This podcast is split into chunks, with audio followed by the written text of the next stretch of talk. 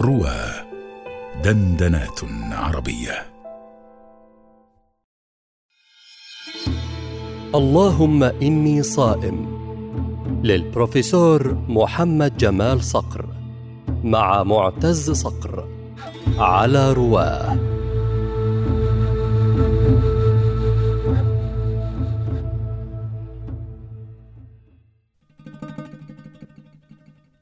عجبا لتلامذتي وكل أمرهم عجب. إذا دعوتهم إلى علم العروض أقبلوا وابتهجوا.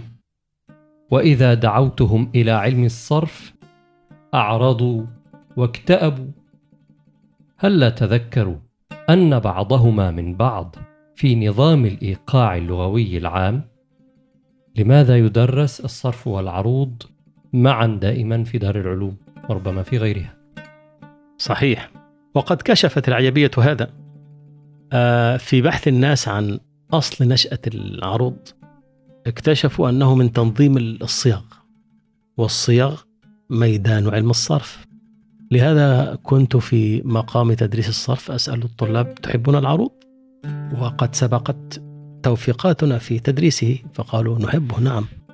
قلت فلا بد أنكم تحبون الصرف لأن العروض ما هو إلا تنظيم الصيغ الصرفية يعني مثلا في في المتقارب حتى في مصطلحات الخليل على على البحور.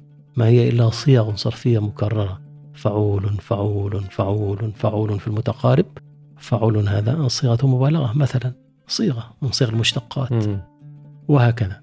ف وفي الكلام الطبيعي نفسه آه، ينشأ الوزن من تنسيق الصيغ.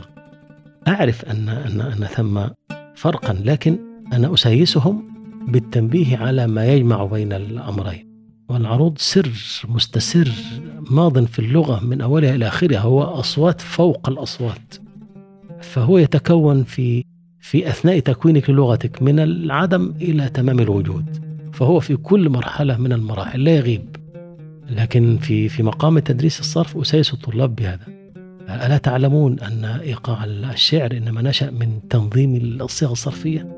فكيف إذا تكرهون الصرف؟ فبهذا يقبلون ويرتاحون للحقيقة.